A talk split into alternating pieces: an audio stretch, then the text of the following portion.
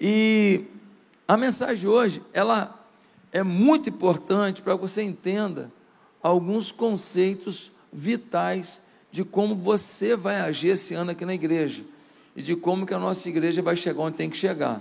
Então, preciso de muita atenção. Você evite sair, não converse com ninguém. Quem está com o neném pequenininho, fica perto da porta, se o neném chorar, vai lá fora, depois volta. É, se dá para segurar de não ir no banheiro, segura, por favor, porque eu queria muito da sua atenção nesse momento, amém? Eu quero começar falando sobre o marketing digital. O marketing digital hoje é uma realidade, é uma realidade indispensável. Eu sou do tempo que a gente ia comprar um carro, a gente comprava um jornal, comprava o jornal Balcão, jornal Globo, jornal do Brasil, e a gente pegava uma canetinha e ia pintando os carros que interessavam para a gente. Depois pegava o telefone e ligava. E aí perguntava como é que está o carro. Não tinha foto do carro, não tinha nada.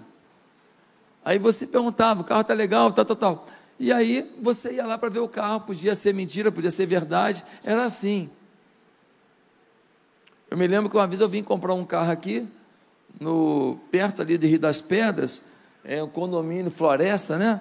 Floresta, eu fui lá e aí eu comprei um XR3 e aqueles cortes R3, o pessoal mais novo nem sabe o que é isso, mas aqueles cortes R3 era um sonho, né? Com teto solar, vida elétrica e tal. E eu comprei o carro, estava muito barato. O preço era tipo assim, 11.500, estava 9.500. Eu comprei. A única coisa que eu não sabia é que o carro tinha sido capotado. Então, quando eu virava o carro para um lado assim, ele virava mais, para o outro virava um pouco menos. Mas aí Deus é tão bom que permitiu um assalto, aí me roubaram o carro. e aí é fogo, né, cara? Aí você fala assim: caramba, meu irmão, já comprou um carro capotado, ainda foi assaltado. Pois é, o seguro não sabia que era capotado, pagou o carro, valor cheio. Aí eu ganhei o valor inteiro do carro, de um carro que não tinha problema, de uma vez só. E assim, aquilo que era uma maldição virou uma bênção financeira. Eu conheço um Deus assim, eu tenho muita história para te contar.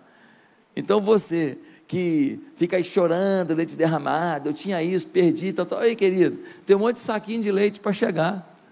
Quem lembra do saquinho de leite? Quem lembra? 60 anos, 70. Ah, fala aí, fala aí. Ah, saquinho de leite. Irmão, quem fica chorando leite derramado, não percebe o saquinho de leite disponível. Tem um monte de saquinho de leite disponível. Gente, o nosso Deus é um Deus grandioso, dono de todas as coisas. Ficar choramingando que perdeu, aprenda a lição para não perder de novo. Se você foi bocoió, não seja de novo. Se você confiou demais, não seja de novo. Se você deixou seus sócios controlando tudo e você não sabia quanto era o caixa da sua empresa, já estou falando aqui de empresa de novo, ó, te ajudando. Pelo amor de Deus, você é dono da empresa, você não gosta de número, você tem que saber, no mínimo, o que, que entrou, o que, que saiu, quanto que tem no caixa, quanto que tem a pagar. Quatro contas você tem que saber, caramba. Tá certo? Então, nós precisamos entender que Deus é assim. E aí, gente, hoje não é mais assim para comprar carro. Hoje, você entra lá, vê o carro assim, vê o carro assado, vê a foto aqui, vê o carro por dentro, vê um vídeo do carro, vê tudo do carro. Quando você vai ver o carro, você já conhece o carro. Você vai ver de perto, claro que é mais detalhe, mas você já entende tudo. Hoje, a pessoa fala assim: ah, eu não, não, não vou investir em marketing digital, não, porque eu não conheço isso. Então, querido, sai do mercado. Porque sem marketing digital hoje você está frito. Não existe outro caminho para nenhum negócio hoje. Você tem que ter uma verba para qualquer negócio hoje para investir em marketing digital. Agora, o marketing digital ele tem que ter uma, uma inteligência. Adianta você ter uma padaria, você anunciar pão lá para Maceió, alguém lá de Maceió vai ligar, me entrega um pão aqui. Você tem que anunciar para cá, agora a sua padaria, como é que é a sua padaria? Ah, minha padaria é aquela bem tradicional, pãozinho na chapa, com café com leite, é, é pão, é um sonho, só essas coisinhas assim. Então, adianta você anunciar a sua padaria para a galera jovem, para a galera jovial, não adianta. Agora só não, minha padaria tem açaí, tem um sorvete maneiro, tem uns doces bacana, não sei o que, tal. Ah, então você vai agora nichar, você vai anunciar o seu produto para quem? Para uma galera que gosta do açaí, do sorvete, dessas coisas que você tem de diferencial na sua padaria. Muita gente fala que entende marketing digital, pouca gente entende. A maior parte vende para você um serviço que não entrega, você é enganado até você acertar com alguém que sabe algum dia. Em nome de Jesus, que você acha. Pastor, e aí? E aí que o marketing digital, ele trouxe também um camarada novo no mercado, é o influenciador digital. Quem é o influenciador digital? O influenciador digital é alguém que tem muita visibilidade no mundo digital, na internet. E essa pessoa, ela passa a ser muito é, requisitada para poder divulgar um produto, para divulgar um serviço, para divulgar uma causa. Por exemplo, o Cristiano Ronaldo é a pessoa que tem mais seguidor no mundo, acho que é o Cristiano Ronaldo. Não sei se tem alguém com mais que ele. Uma postagem do Cristiano Ronaldo, de um produto na rede social dele, se pegar o salário de todos nós aqui assim, ó, juntar, não dá uma postagem do Cristiano Ronaldo. É um negócio de doido, é um negócio de doido. As cifras são assustadoras. Por quê? Porque ele bota um produto diante do mundo inteiro de uma vez só. Num clique. Olha o potencial disso.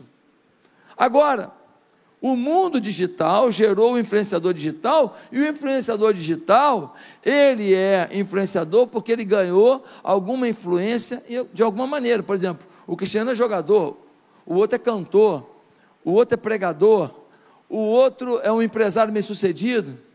Só o que está acontecendo? A pessoa tem uma influência digital por causa do que ela faz, mas quando chega no mundo digital, muitas vezes ela usa essa influência para alguma outra causa que ela abraçou. Vou dar um exemplo. Essa semana, uma cantora, Jesus morreu por ela, Jesus ama essa moça, se ela se arrepender dos seus pecados, ela vai ser salva, mas ela assim, não tem temor nenhum a Deus e ela não respeita nada que envolva a família. E então ela estava falando: ei, galera de 16 anos, tira aí o seu título eleitor para a gente tirar o presidente. Então ela falou o quê? Eu acredito que os meninos de 16 anos todos eles serão influenciados pelos seus professores, por alguém, e eles vão ajudar na causa que eu acredito. Ela acredita que a solução para o Brasil é tirar o presidente. Não estou aqui falando nem a favor nem a contra o presidente. Estou falando qual é a causa dela, dessa moça que não ama a família, nem a pátria e nem a igreja. Então veja você que a influência digital pode fazer uma pessoa defender uma causa que não tem nada a ver com a causa dela. Ela é cantora. Ou reboladora, eu não sei o que ela é. Ela é alguma coisa. Então veja você que eu posso defender uma outra causa.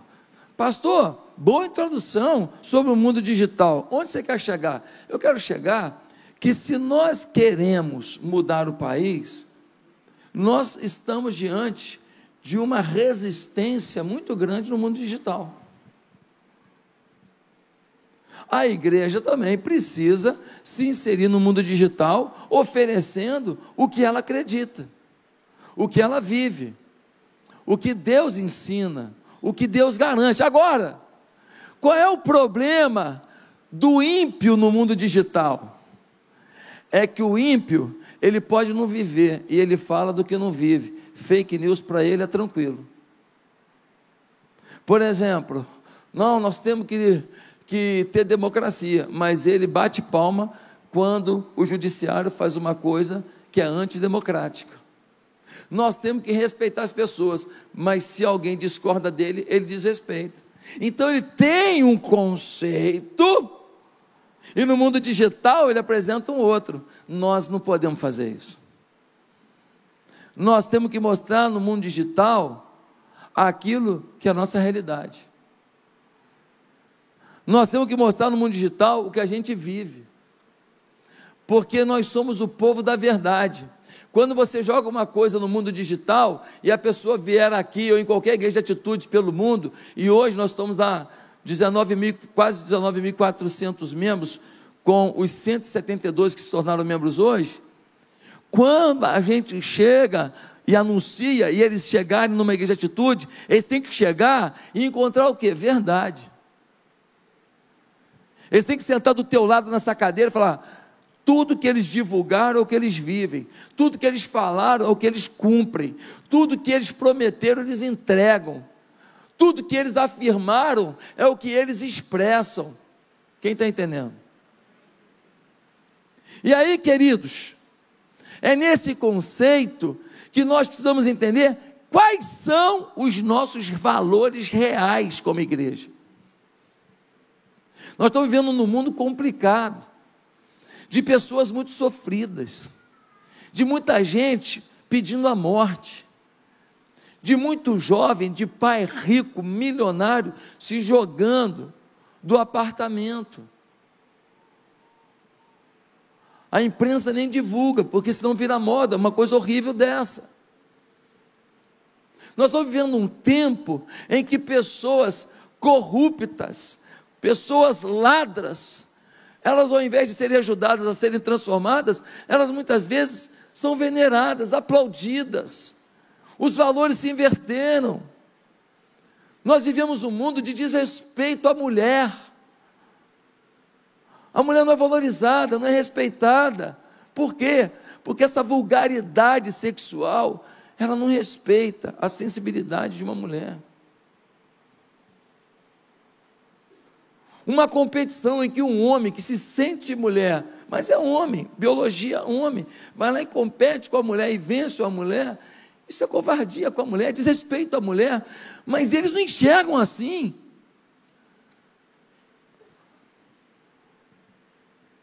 Ah, pastor, não concorda, você não concorda? Você já viu uma mulher que se sente homem competir no mundo dos homens? Ué, mas é só a taxa hormonal está equilibrada. Tomar testosterona muda todo o processo biológico de uma vida inteira, doutores, médicos aqui presentes. Não me faça rir. Com todo respeito ao que a pessoa quer ser da vida dela, mas temos que respeitar a menina que sonhou em um dia ser atleta. Temos que respeitar a menina que foi para a escola, para a faculdade, para aprender sobre psicologia, sobre direito, administração, e não quer ser vulgarizada, não quer ser depreciada, simplesmente porque não participa de algum de uma festa cheia de droga. O mundo precisa da igreja, porque tudo começa em Deus e termina nele.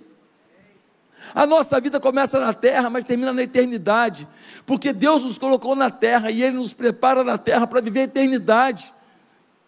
Só que nós temos que viver isso de verdade. Isso tem que ser uma realidade na nossa vida.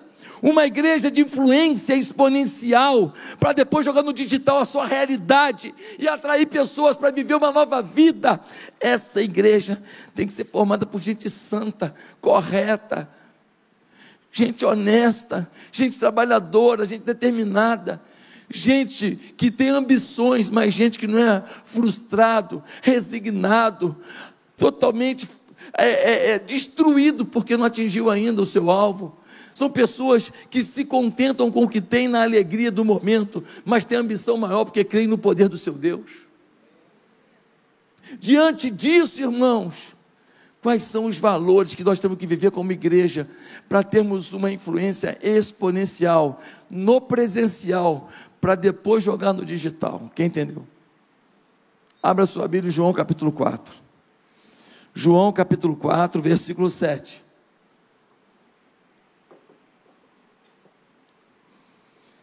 João 4, versículo 7. Nós lemos assim: Nisso veio uma mulher samaritana tirar água. Disse-lhe Jesus: Dê-me um pouco de água. Os seus discípulos tinham ido à cidade comprar comida. A mulher samaritana lhe perguntou: Como o Senhor, sendo judeu, pede a mim, uma samaritana, água para beber?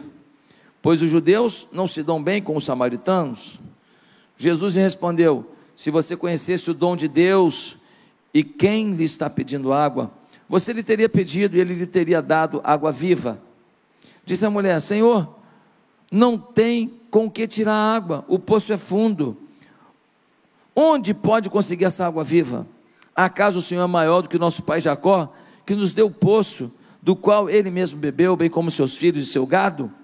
Jesus respondeu: Quem beber desta água terá sede outra vez, mas quem beber da água que eu lhe der nunca mais terá sede.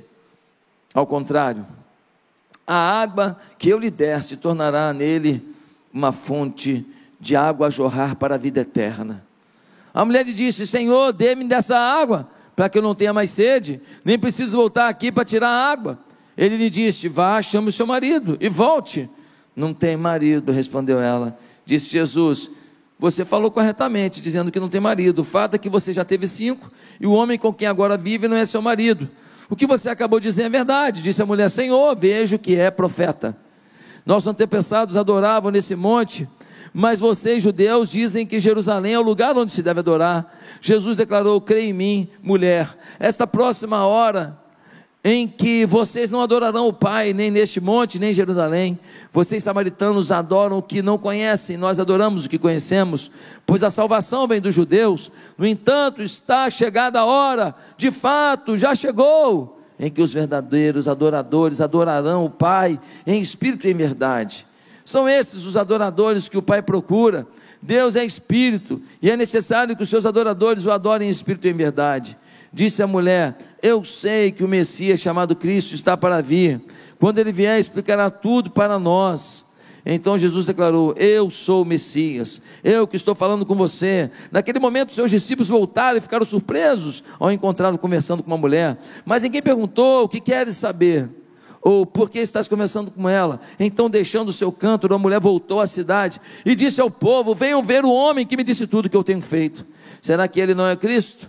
Então saíram da cidade e foram para onde ele estava. enquanto isso, os discípulos insistiam com ele: Mestre, come alguma coisa. Mas ele disse: Tenho algo para comer que vocês não conhecem. Então seus discípulos disseram uns aos outros: Será que alguém lhe trouxe comida? Disse Jesus: A minha comida é fazer a vontade daquele que me enviou e concluir a sua obra. Vocês não dizem daqui a quatro meses haverá colheita? Eu digo: abram os olhos e vejam os campos que estão maduros para a colheita. Olha o momento. Jesus está cansado. Ele para do lado de um poço e ele fala com os discípulos: Vou dar uma segurada aqui, então vocês vão lá comprar comida? Vamos comprar comida. Enquanto os discípulos vão comprar comida, chega uma mulher. Ela chega para tirar água no poço. Ela é uma samaritana. Os samaritanos é um povo de mistura do povo de Israel com povos invasores. O povo judeu odeia o samaritano, é como se fosse uma sub-raça. Aquela mulher samaritana chega e Jesus fala com ela: Ei, me dá um pouco d'água. A mulher vira para ele e fala: Como é que você está falando comigo? Sendo você judeu e eu samaritano. Jesus fala: Olha, se você soubesse com quem você está falando, você me pediria uma água viva que eu tenho para dar e você nunca mais ia sentir sede. Irmão, alguém aqui já tirou água em poço? Água em poço não é fácil, não, né?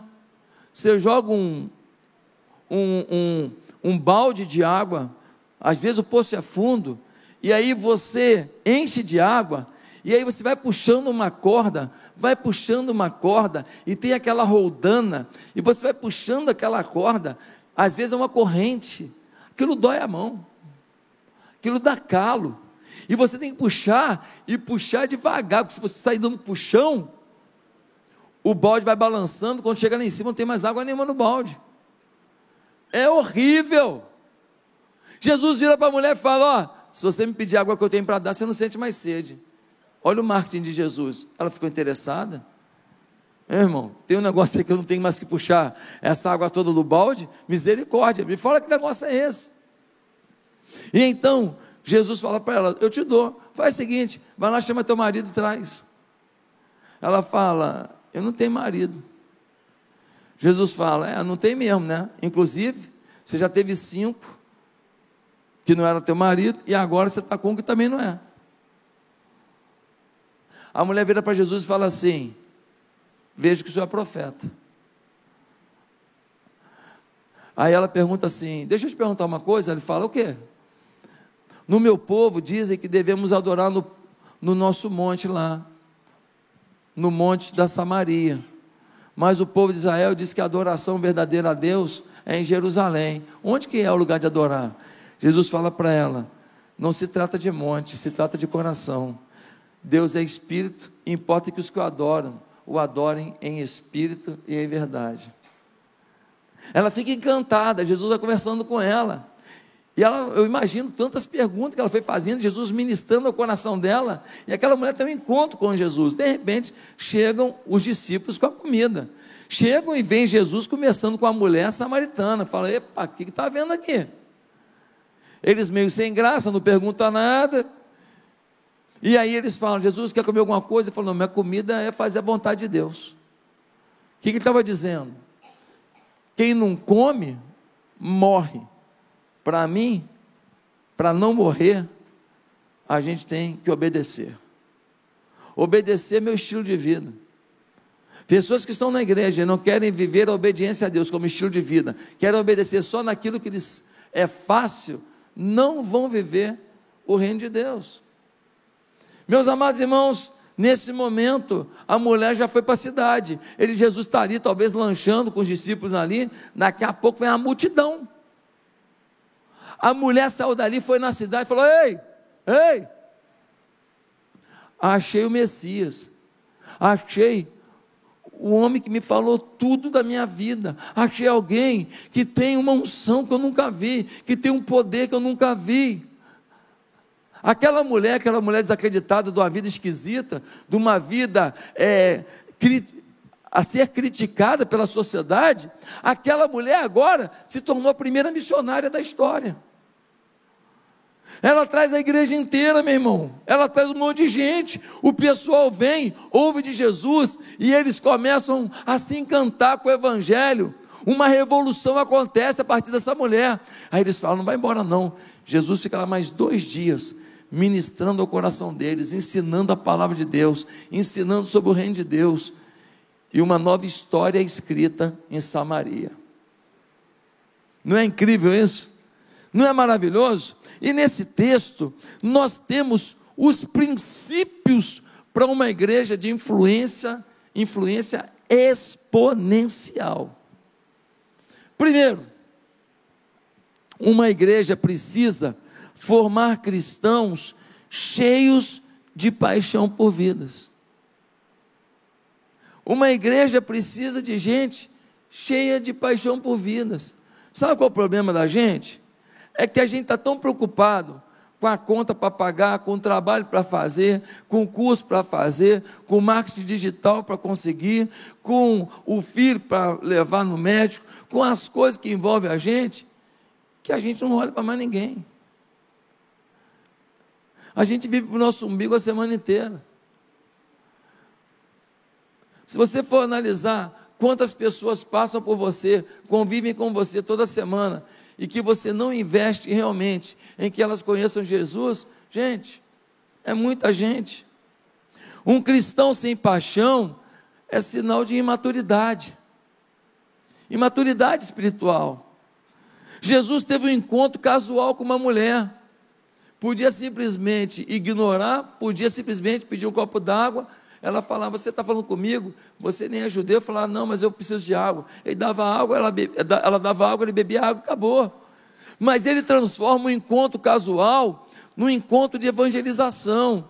Ele, encontra, ele transforma um encontro casual numa oportunidade de revelar a paixão de Deus por aquela mulher. Quem era aquela mulher? Se os seus olhos vissem aquela mulher, o que você diria sobre ela? Talvez os termos não sejam nem os mais apropriados. Talvez você diria: só uma mulher de vida fácil, sem vergonha. Uma mulher de uma vida desregrada. Talvez você dissesse: ah, essa mulher é uma mulher fútil, uma mulher sem valores. Mas Jesus olhou para aquela mulher e viu algo que a sensibilidade permite a gente ver quando a gente tem paixão por almas, paixão por vidas. Ele olhou para aquela mulher e falou assim: cinco casamentos desfeitos. Quanta amargura tem aí? Quanta dor tem aí? Aquela mulher não estava no sexto casamento à toa. Ninguém troca de cama o tempo inteiro, troca de braços o tempo inteiro. Simplesmente porque quer, ah, eu quero viver a vida. Ainda mais naquela sociedade, onde hoje tem gente que faz isso ainda é aplaudido, e tem gente que ainda segue no Instagram a porcaria que, fala, que vive essa vida. Naquela época, não. Uma mulher que vivia essa vida era uma mulher totalmente é, envolvida em preconceito, uma mulher rejeitada. Mas Jesus olhou para ela e falou: quando ela troca de homem, ela tenta uma resposta para a pergunta do seu coração ela tenta suprir uma dor da sua alma. Você já imaginou que ela talvez tenha tomado tapa de algum desses homens? Você já imaginou que ela talvez tenha sido traída por algum deles? Você já imaginou que algum desses homens talvez tenha humilhado ela? Você já imaginou que talvez um desses homens usou do corpo dela, prometeu mundos e fundos, e depois falou: Você nunca valeu nada para mim, eu só queria me dar bem, e depois ignorou. Aquela mulher queria uma resposta para poder justificar a vida. Jesus olha para ela e não vê a aparência, a aparência feia, a aparência ruim, ele vê uma vida pela qual ele morreria na cruz. Quando chegou a mulher, cheia de ouro daqui a aqui, ouro daqui a aqui, rubi daqui a aqui, diamante daqui a aqui, uma bolsa de 50 mil pendurado, você olha para ela e fala assim: mas que marra, mulher metida, arrogante, abusada. Aquela maquiagem dela é tão cara, é tão incrível, que dá para tirar a maquiagem assim, ó. Tira no dia seguinte você cola de novo. É quase um plástico. É um negócio impressionante. Você olha para aquela mulher e fala: Ah, mulher, aí ó. Está por cima, está se achando. Às vezes, ela tem quem venda a bolsa para ela. Às vezes, ela tem quem faça o cabelo dela e a maquiagem. Ela só não tem amor. E por não ter amor, eu compro bolsa. Por não ter um miserável na igreja para me dar amor, eu gasto com maquiagem, com joia, para tentar me dar uma sensação de que eu sou amada. Sabe o que falta na gente? Paixão. Paixão. A gente encontra com as pessoas todo dia na academia, na rua, no trabalho, na faculdade.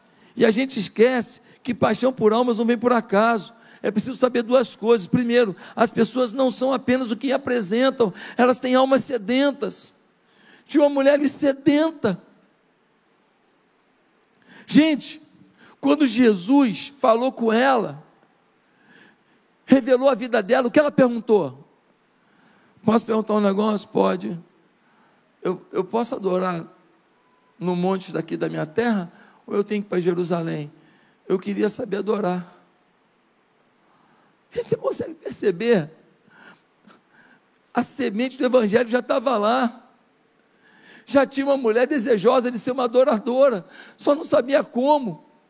A vida dela era tão podre, tão sem significado, de tanta humilhação, que ela não sabia como adorar. Jesus fala: Não, filha, esquece esse negócio de montanha. Vamos falar do seu coração, porque o que Jesus quer, o que o Pai quer, o que o Espírito quer é o seu coração. E eu vou te explicar como é que isso funciona. E Jesus fala para ela do amor de Deus por ela. Meus amados irmãos, a paixão vai acontecendo, não, não é uma forma simplória, mas é vital que nos questionemos sobre o nosso nível de paixão. Uma boa pergunta é: por que, que a gente não se converte e morre logo depois para poder ir para o céu logo? Comunhão aqui não chega perto da comunhão do céu.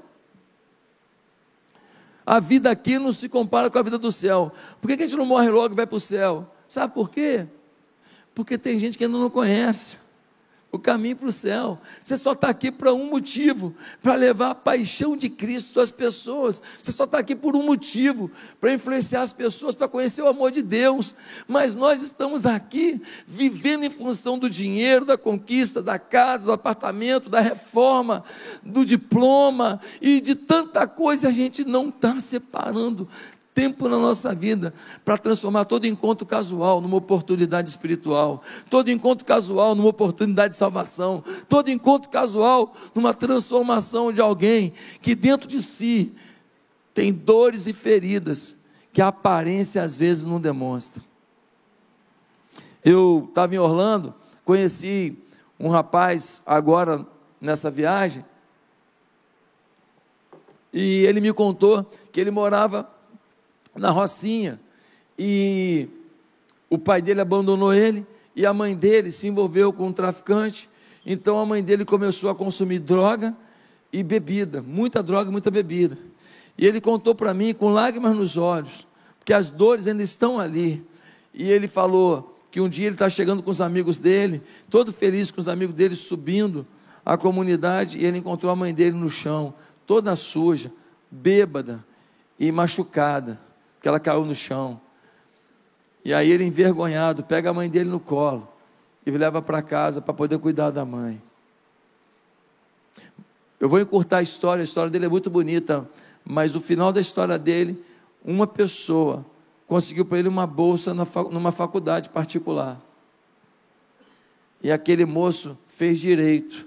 E hoje ele é advogado. Hoje ele é um empresário. Estava lá em Orlando tocando negócios dele o menino da Rocinha um dia teve uma chance, porque alguém teve paixão. Amém? Porque alguém teve paixão. Segundo lugar, uma igreja não pode se conformar em perder ninguém.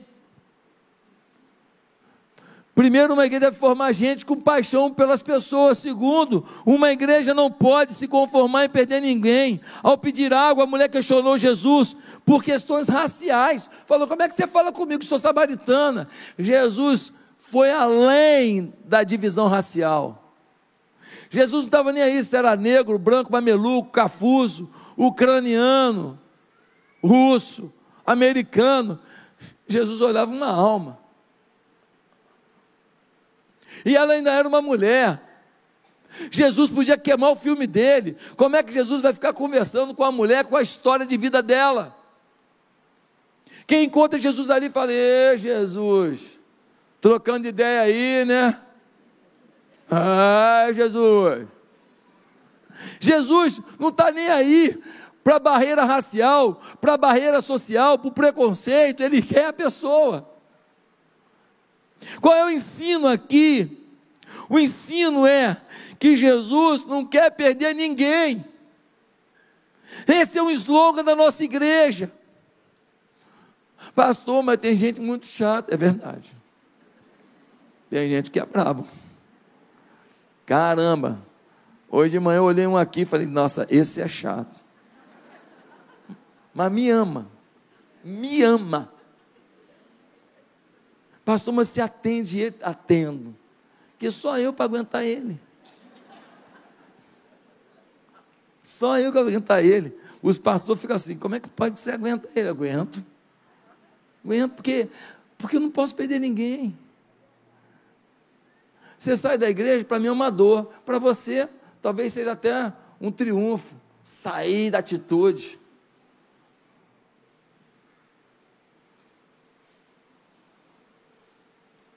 Você sabe por que muita gente sai da igreja às vezes? Porque em vez de ligar sua vida numa fonte de energia do céu, liga sua vida numa pilha. Pilha. Só que pilha, a bateria acaba. Se está numa fonte permanente, está sempre ligado. Se é pilha, a pilha acaba. Quando acaba a pilha, a pessoa não vai segurar a onda do que virou a sua vida, não.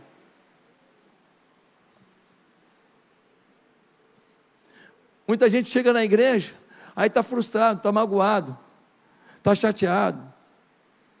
Aqui nós temos aqui, ó, 3 mil 3.700 e poucas pessoas. Não tem 100 cadeira vazia. Mas o camarada se apega só em quem magoou ele. Eu prego 10 mil sermões aqui que abençoam a vida dele. Num sermão, eu falo um negócio que ele não gostou, o que ele faz? Mimizento. Mas se a gente não amar o mimizento, quem vai amar? A única igreja que eu conheço do Brasil que ama todos os mimizentos somos nós. Campeonato Mundial de Mimizento é aqui. Mimizento sai da igreja, volta, a gente recebe com o maior amor. Por quê? Porque o mimimi vai acabar, porque ele vai ser transformado e ele vai nos ajudar a arrancar a mimizice de alguém. Essa pode ir para o TikTok. Meus amados irmãos, nós não queremos perder ninguém. Pastor, mas cara, a vida dele é confusa, ele aprende. Pois é, nós não vamos desistir. Se ele desistir da gente, é a decisão dele, mas nós não podemos desistir. Quem saiu da sua célula, vai atrás. Quem parou de vir na igreja, vai atrás. Quem está magoado, vai lá, lambe. Nós somos pastor lambuzento mesmo. Beija, abraça, meu querido. Hum, não, não vai, não, vai, não, vai, não. É assim mesmo. Aí depois que você lambuzou, beijou, beijou, beijou, falou, oh, deixa eu te falar um negocinho aqui. Tact. Aquela palmadinha. Tact. Depois que abraçou, tá agarradinho, tá, tá. Deixa eu te falar um negocinho aqui. Tact. É, tá. é assim que a gente trabalha nessa igreja. Muito amor para depois promover transformação. Cada líder de célula tem que saber que as lutas que você tem na célula são preparações para o ministério maior. Ah, estou frustrado. Gente, dá muito problema. Qual a novidade? Qual a novidade? Você, antes de nascer, sua mãe vomitou horrores. Você dá problema antes de chegar aqui.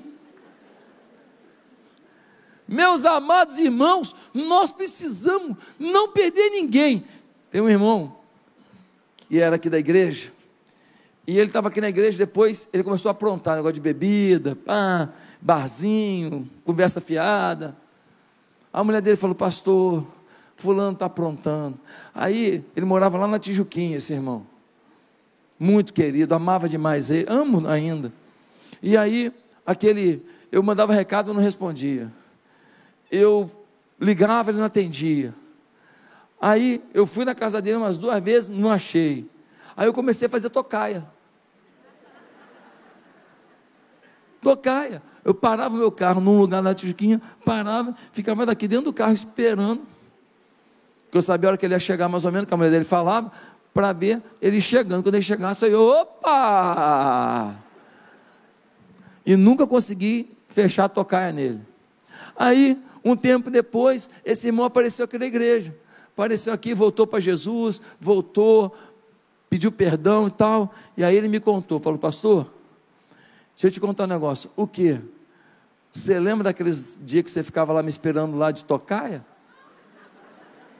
Eu falei, mas como que você sabe? Ele falou assim, porque eu vi. No primeiro dia eu vi. Eu falei, não é pastor que está ali? Ele quer me pegar. E aí, pastor, toda vez que eu ia chegando em casa, eu ficava vigiando para ver se eu não estava de tocar. Quando eu via, eu me escondia. Mas ele falou assim: mas tem um detalhe.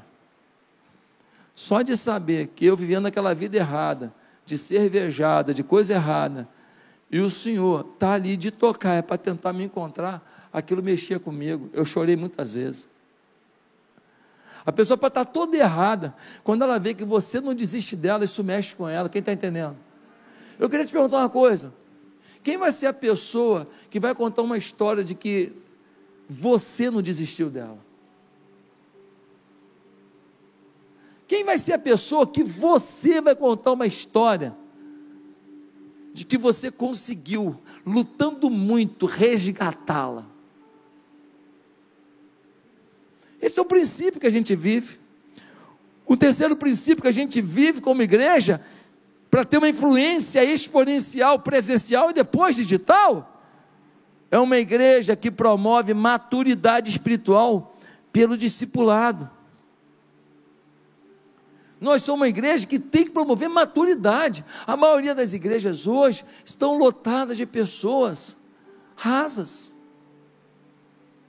Compromisso pequeno com Deus. Compromisso pequeno com as coisas de Deus.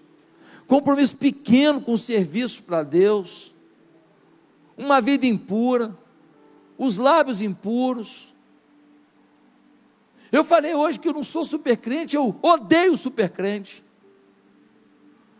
porque ele me faz sentir mal.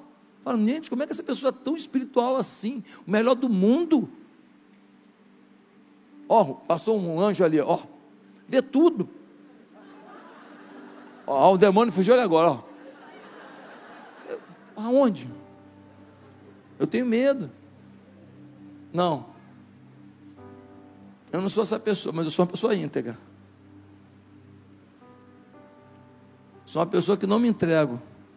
Todo dia eu batalho, todo dia eu busco a Jesus, e todo dia eu falo para Ele: Senhor, que eu possa te honrar até o último dia da minha vida. Eu acredito nisso.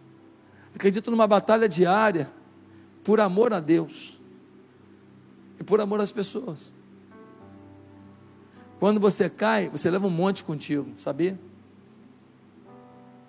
Quando você vacila, quando você fala o seu palavrão, um monte de gente desanima da fé. Quando você conta uma piada imoral, um monte de gente ri na hora e o diabo ri de você.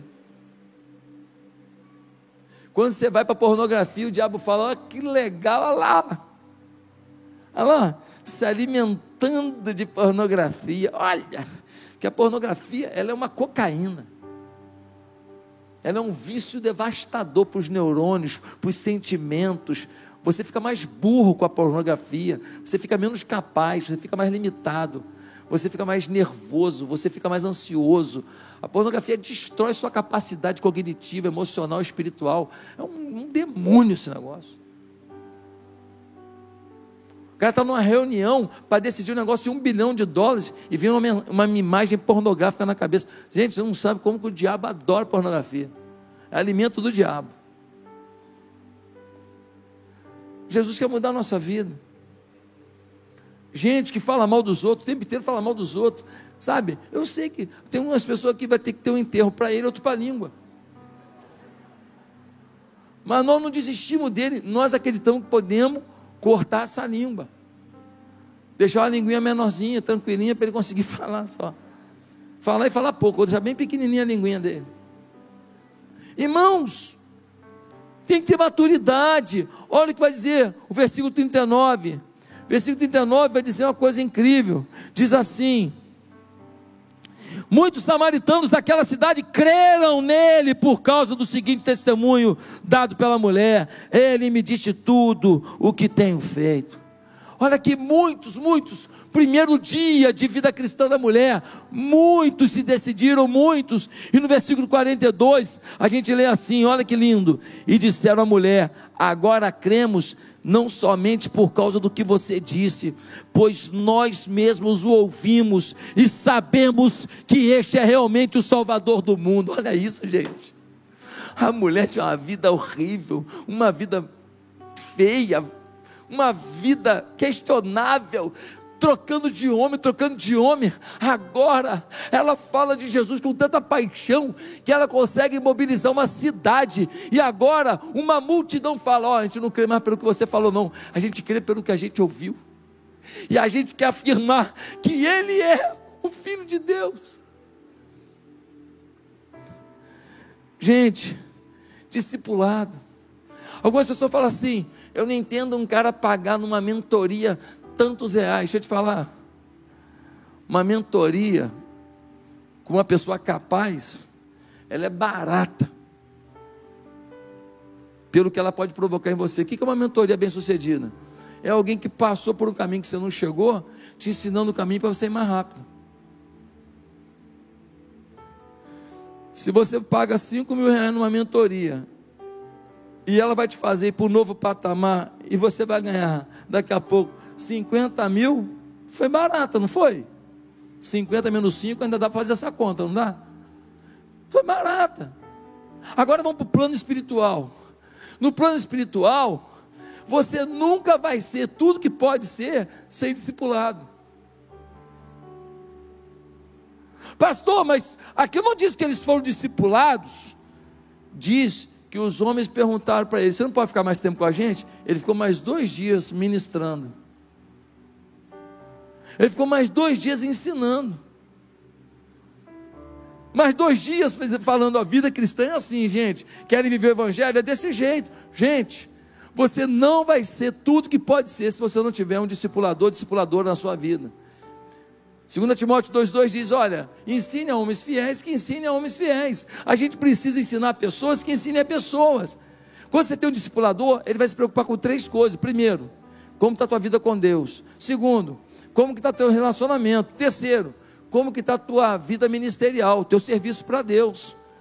Então ele vai perguntar se você está lendo Bíblia, se você está orando, vai perguntar como é que está teu casamento, está tudo bem, vai perguntar se você tem algum motivo de oração vai perguntar se você está administrando bem sua vida, sua vida financeira, sua vida emocional. Ele não vai te perguntar quanto você tem, ele não vai perguntar se você tem casa, apartamento próprio, se você tem tantos diplomas, se está no teu nome alguma coisa, se você tem criptomoeda. Isso não interessa. O discipulador, ele não é dono da sua vida. Ele é alguém que se disponibiliza para ser vínculo do Espírito na tua vida, caminho do Espírito para a tua vida. Tem algo de sobrenatural nisso. O que seria do Paulo sem o Barnabé? O Paulo estava lá em Tarso, estava lá em Tarso, chegou lá, não estava fazendo nada. Não deu resultado nenhum em Tarso, sozinho, cinco anos lá, não fez nada. O Barnabé foi lá, trouxe ele, levou para Antioquia, ele arrebentou, dali ele saiu das viagens missionárias, plantou igreja no mundo inteiro. Por quê? O discipulador. O que seria de Pedro, de Tiago e de João? Pedro, mistura de colérico com sanguíneo nível 100. Não preciso falar nada, né? No dia que foram prender Jesus, ele pegou uma espada, puxou na hora e meteu na cabeça do cara. O cara tirou a cabeça, bateu na orelha, ele puf do lado. Ele deu para matar. Pedro é assim. Deu para matar. O que seria do Pedro se não fosse Jesus? O que seria de Tiago João, o apelido dos caras? Filho do trovão. Tiago João, daqueles caras que estavam andando assim, Aí alguém olhar para ele e falar: está olhando o quê? Jesus muda a vida dos caras, os caras se tornam pastores apaixonados, que vivem o Evangelho de uma maneira impressionante. Gente, não é incrível isso? Nós precisamos colocar toda a igreja no discipulado, para todo mundo ser exponencial. Pastor, mas eu sou um, um, uma pessoa bem-sucedida, como eu vou ser discipulado por alguém é, que não tem a mesma vida é, profissional que eu tenho. Primeiro, um discipulador nunca pode pedir dinheiro emprestado ao discípulo, para começar a conversa. Então fique tranquilo nisso. Se um discipulador te pedir dinheiro emprestado, na mesma hora peça para ele deixar de ser seu discipulador. Isso não tem cabimento. O discipulador, ele só entrega. Ele não usa da sua influência para benefício pessoal. Quem está entendendo? Isso é ética. Então, se você é um exponencial profissional e ele é um homem simples que vai de bicicleta para o trabalho, saiba de uma coisa: a simplicidade dele pode mudar a tua vida. Se Deus te deu um discipulador que sabe menos que você, menos diploma que você, tem mais simplicidade que você, saiba que uma frase, uma postura dessa pessoa, o sorriso dela na vida simples que ela vive, talvez é tudo que você precisa para entender que você não pode se revoltar com o que você ainda não chegou a ter. A atitude do discípulo é muito mais importante do que a postura do discipulador. Numa célula, um homem pega os homens todos e discipula, uma mulher pega as mulheres todas e discipula. Precisamos todo mundo participar de grupo discipulado ou discipulado a um, que é o melhor de todos. Um homem com um homem, uma mulher com uma mulher. Melhor de todos. Homem não discipula mulher, mulher não discipula homem. Não. O máximo uma pessoa discipula um casal junto. Não individualmente. Quem entendeu? Em quarto lugar, nós somos uma igreja que convive semanalmente em células. Pastor, não tem célula nesse texto. Está forçando o texto. Olha aí, pastor, isso não é uma exegese. Então vamos lá, pensa comigo. Tinha igreja em Samaria? Tinha templo em Samaria? Não tinha. Esse povo todo se converteu. Onde é que eles se encontram? Nas casas, nas praças, nas ruas. Célula.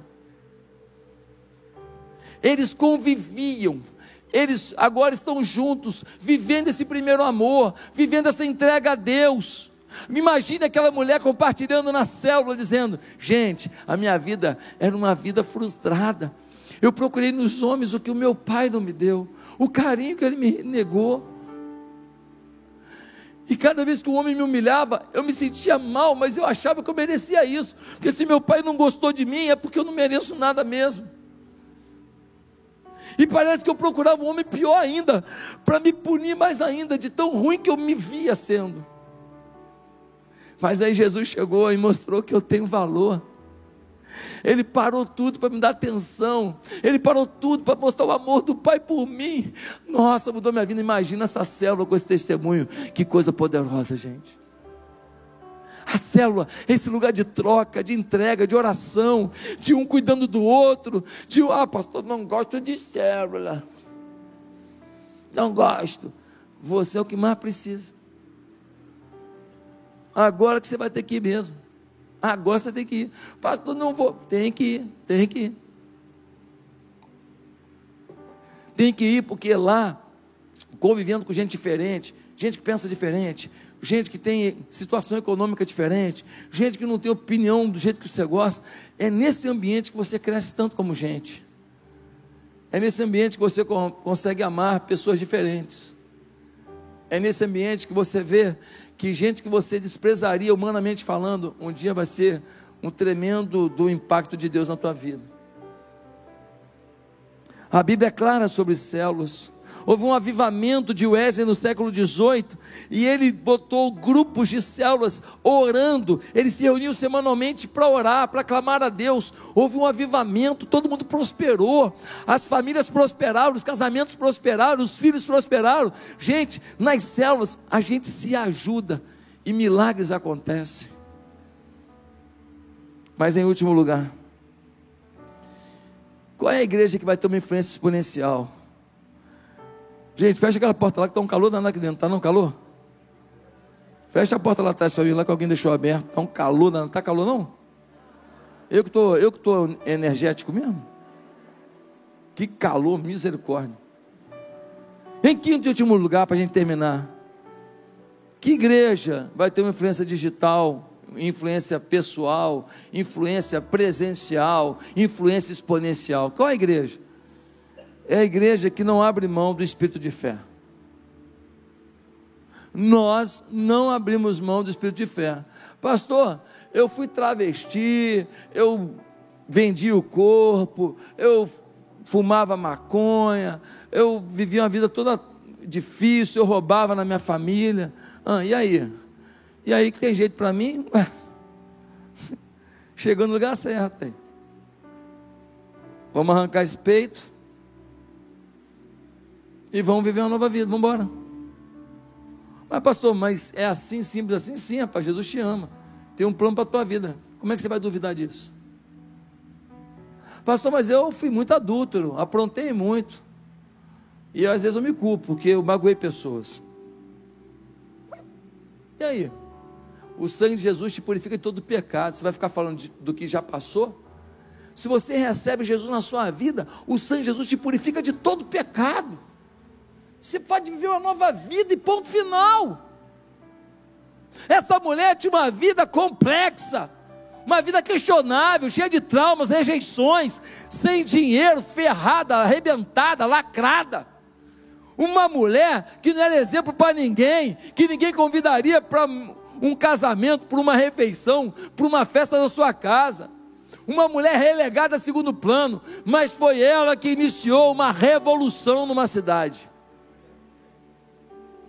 Por isso, o que você fez da sua vida até aqui, eu não sei. O que Deus quer fazer na sua vida daqui para frente é algo incrível, exponencial, inacreditável. Hoje você tem que se apropriar disso. Ah, pastor, eu sou pequenininho, sou falho, sou limitado. Pastor, eu tenho umas carnalidades na minha vida. É você que Deus quer usar para todo mundo falar: ó, se fez na vida dele, Deus é bom mesmo, hein? Se fez na vida dela, Deus é bom mesmo. Se tirou essa pessoa da depressão, Deus é bom mesmo. Se curou essa enfermidade, Deus é bom mesmo. Então eu quero esse Deus na minha vida. Meus amados irmãos, eu quero terminar dizendo que cada pessoa aqui é um ministro de Deus.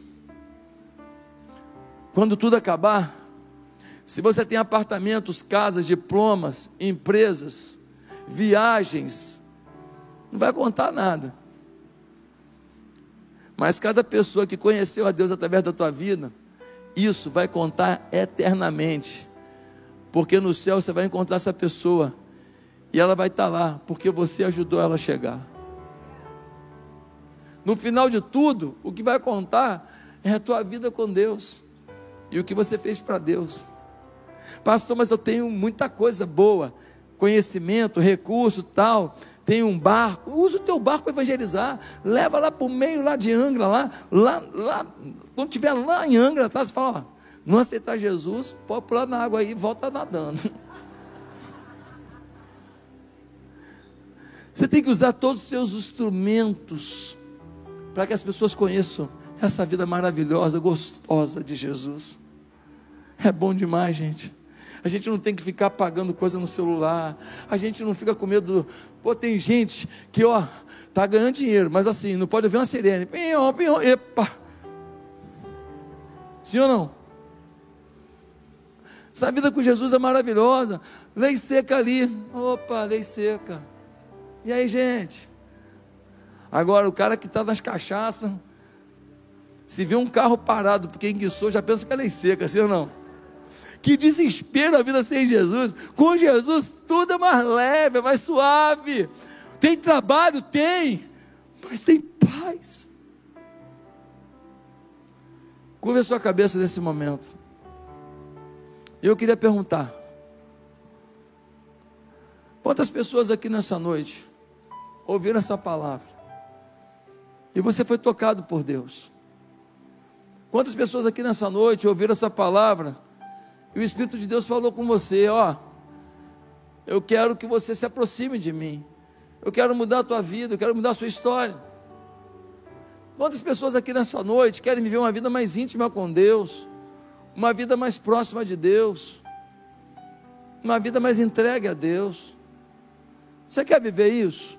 Você quer uma vida de intimidade com Jesus? Eu quero te ajudar a fazer essa decisão. É muito simples, uma oração. Uma oração começa tudo. Uma oração reconfigura a sua vida. Se você quer começar uma nova vida com Jesus agora, aonde você está? Você que está na internet também, você que está me ouvindo no online aí, eu queria que agora você curvasse a sua cabeça e repetisse comigo uma oração. Se você quer começar uma nova história com Jesus e quer que Ele revele para você tudo que Ele revelou para aquela mulher samaritana, todo o plano dele para a sua vida. Repete comigo assim, onde você está ou na internet. Santo Deus, graças te dou por tudo que tens feito na minha vida. Graças te dou pelo teu amor, pela tua bondade. Muito obrigado por ter vindo aqui hoje. O Senhor tinha alguma coisa para me falar. Eu te peço que o Senhor mude a minha vida e a minha história. Eu quero sair daqui para viver uma nova vida. Eu não sei se eu dou conta, me ajuda